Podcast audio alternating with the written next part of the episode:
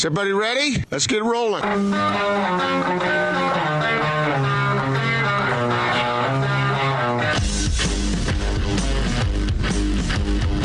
This is The Big Show on 97.5 1280 The Zone and The Zone Sports Network. Oh, man. Big show. Gordon Monson, Jake Scott, 97.5 and 1280 The Zone. We're going to talk to Kristen Kenney of AT&T Sportsnet coming up here momentarily. And Gordon, what a, uh, I think the the folks at uh, AT&T Sportsnet, the, the producers, Boler, uh, of course, Thurl, Harpring, uh, Kristen, and we're talk to her in a minute. But uh, I think they're all doing a great job. I think the broadcast looks good. Yeah, I mean, I've really enjoyed the restart of the season watching on TV, and usually we go to the games, but uh, it's been a lot of fun, and I, I like the overall vibe from the. I have to give the NBA credit. I've said that all along, but I, I think it's living up to uh, the best expectations.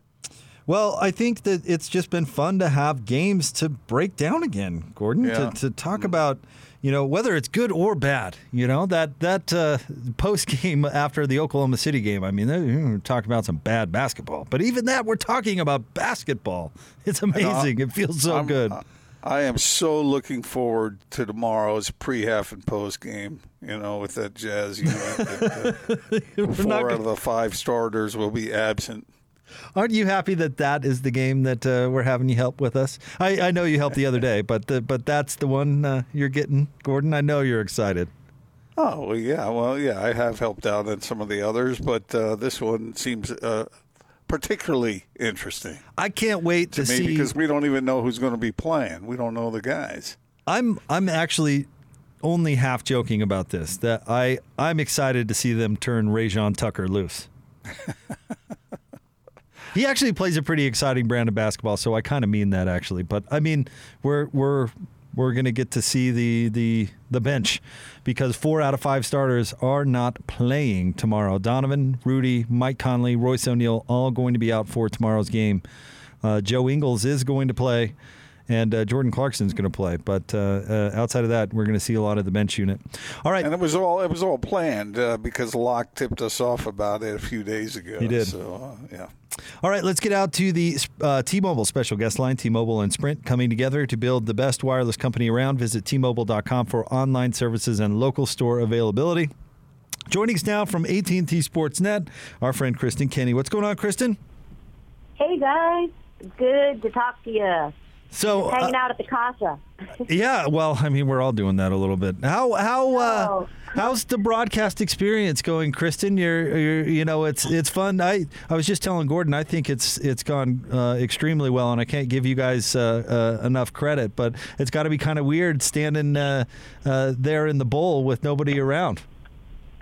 Oh man, well, thank you so much. Yeah, you, we're all doing a great job. I mean, all across the board. I think our group, uh, our broadcast team, and our producers and you know executives have all done a really great job at trying to make something from really nothing because you it is so different being in an empty arena and trying to get hyped up and uh, do some reports when really there's just emptiness and all around you. But um, yeah, it, it's it's been fun. It's uh, come together really nicely. I think you know this is new for everyone, so I'm just really excited about the innovation and everything that the NBA has been doing as well to to try to bring uh, pump some life into these games.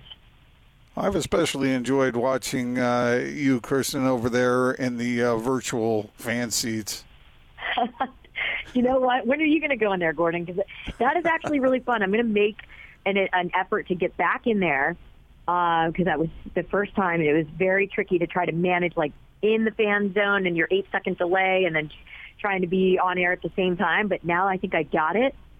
So next game, I think it's Dallas. I'm going to do it again and actually try to interact with some fans and see if we can try to do like a wave or something. Wouldn't that be cool? like it's a whole section to do a wave. That would take quite the coordination.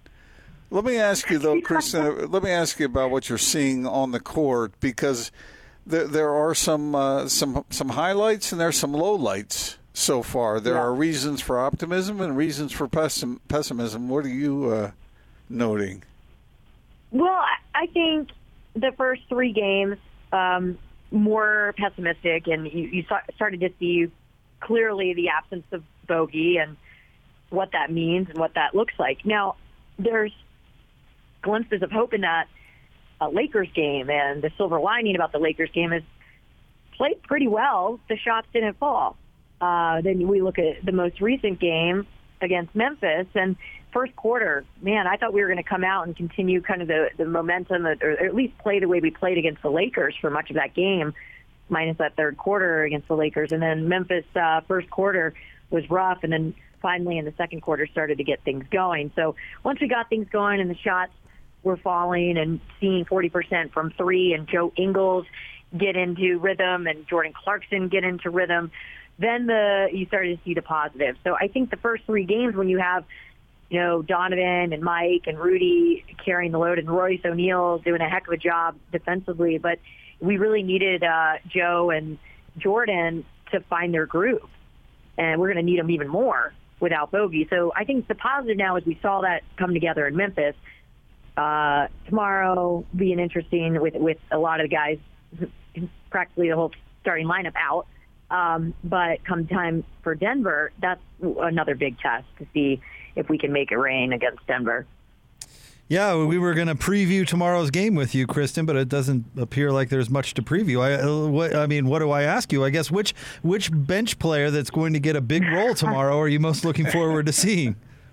Well, I, you know, I think um, Tony Bradley is going to get. It'll be really good for him. It'll be really good to get uh, Tucker and you know all the guys. Juwan Morgan. We we want to see. It'd be. It's going to be nice to see those guys um, and get extra minutes. I think in particular though, Tony, you know the the uh, backup to Rudy and just trying to find that extra presence at that at that five spot when Rudy's not on the floor.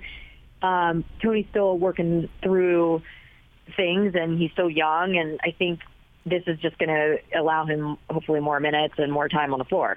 Um, and, and try to gel with the group. Uh, however, he's not with the, you know, with Mike Conley and and and most of our guys that are in the starting group. So, yeah, and I think um, you know I would like to see uh, Georges Niang uh, make it rain as well. But this is going to be a tough one when you're missing the bulk of your team um, and the bulk of your starters. But you know, we, we this is I guess every other day there's a game. Um, not a lot of time for rest in between, and then we have a back to back. So that I could see why this makes sense now. So, Chris, let me ask you this question. We, we've talked, Jake and I have talked a lot about the top six players and how important they are uh, for the Jazz because of the questions that go on farther down the bench. You mentioned Tony Bradley, but oh, let me eliminate him. Other than him, with uh, and eliminating those top six players, is there anybody else who's going to play a role for the Jazz heading into the playoffs? Yeah, you know, it, I just think that it's. I actually, I really think that what we needed, you know, we need the collective effort all around.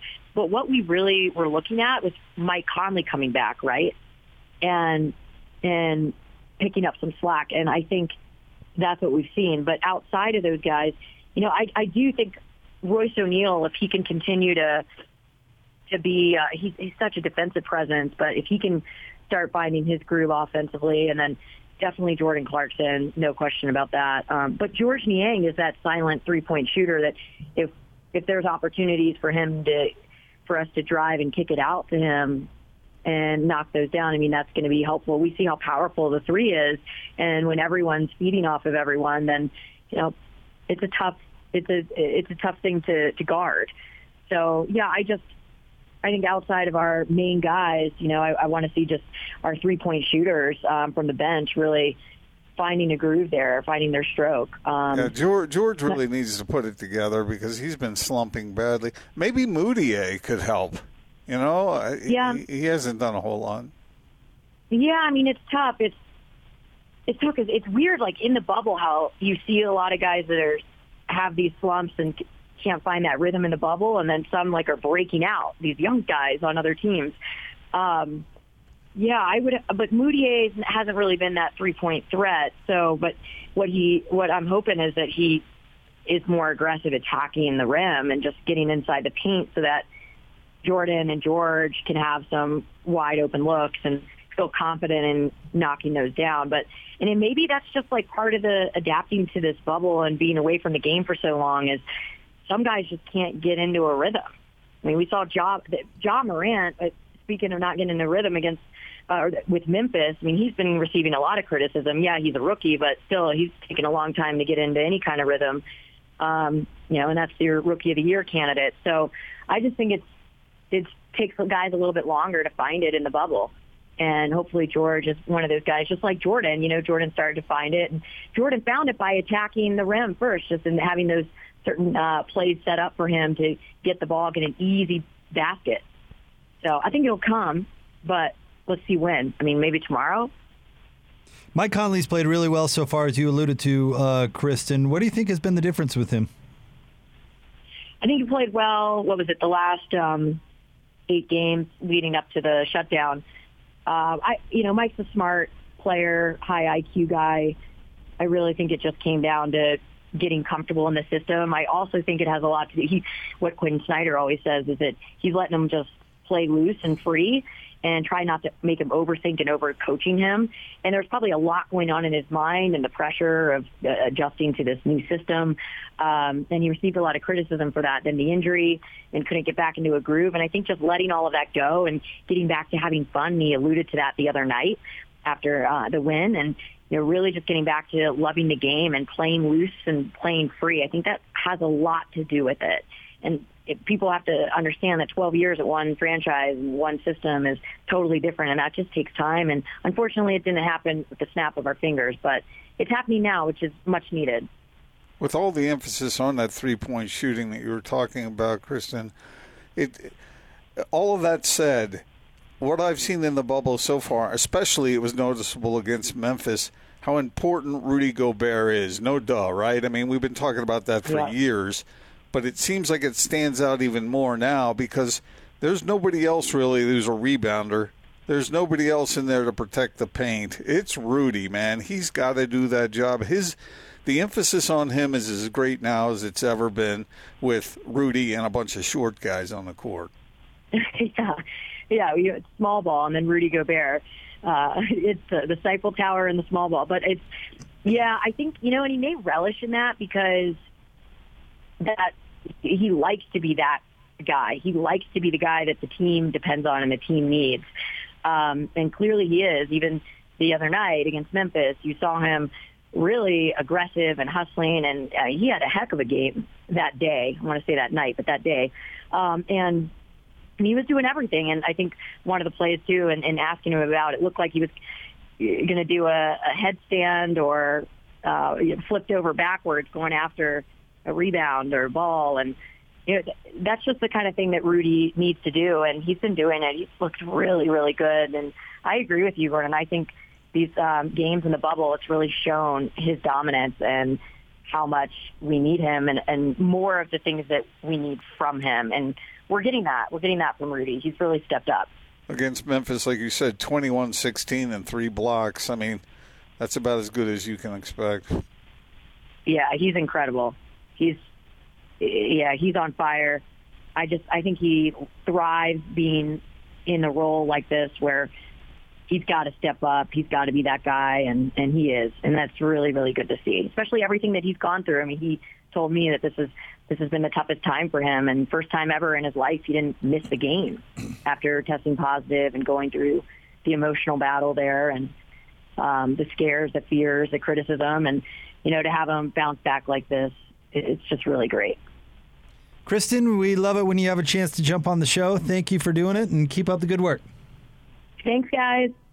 I'll see you in the fan zone. Sounds good. Thanks, Kristen. That's Kristen Kenney of AT&T Sportsnet. Uh, Gordon, we have some breaking news, and it's not good. Uh, Brett McMurphy reporting Big Sky Conference cancels football season this fall. Wow. Bummer. Wow. And Austin just uh, tweeted out a great GIF, which is is exactly right on the money. It's this it's, cartoon character getting hit in the pills. Yeah, yeah, that stinks. Uh, yeah, it does. And this is what I'm afraid of. This is uh, this is what I think. Uh, this might not be the only case. Uh, of course, there have been others too, but this could spread. I just I wonder how much of it is about resources. You know, playing games in this type of situation is obviously going to take more resources, right?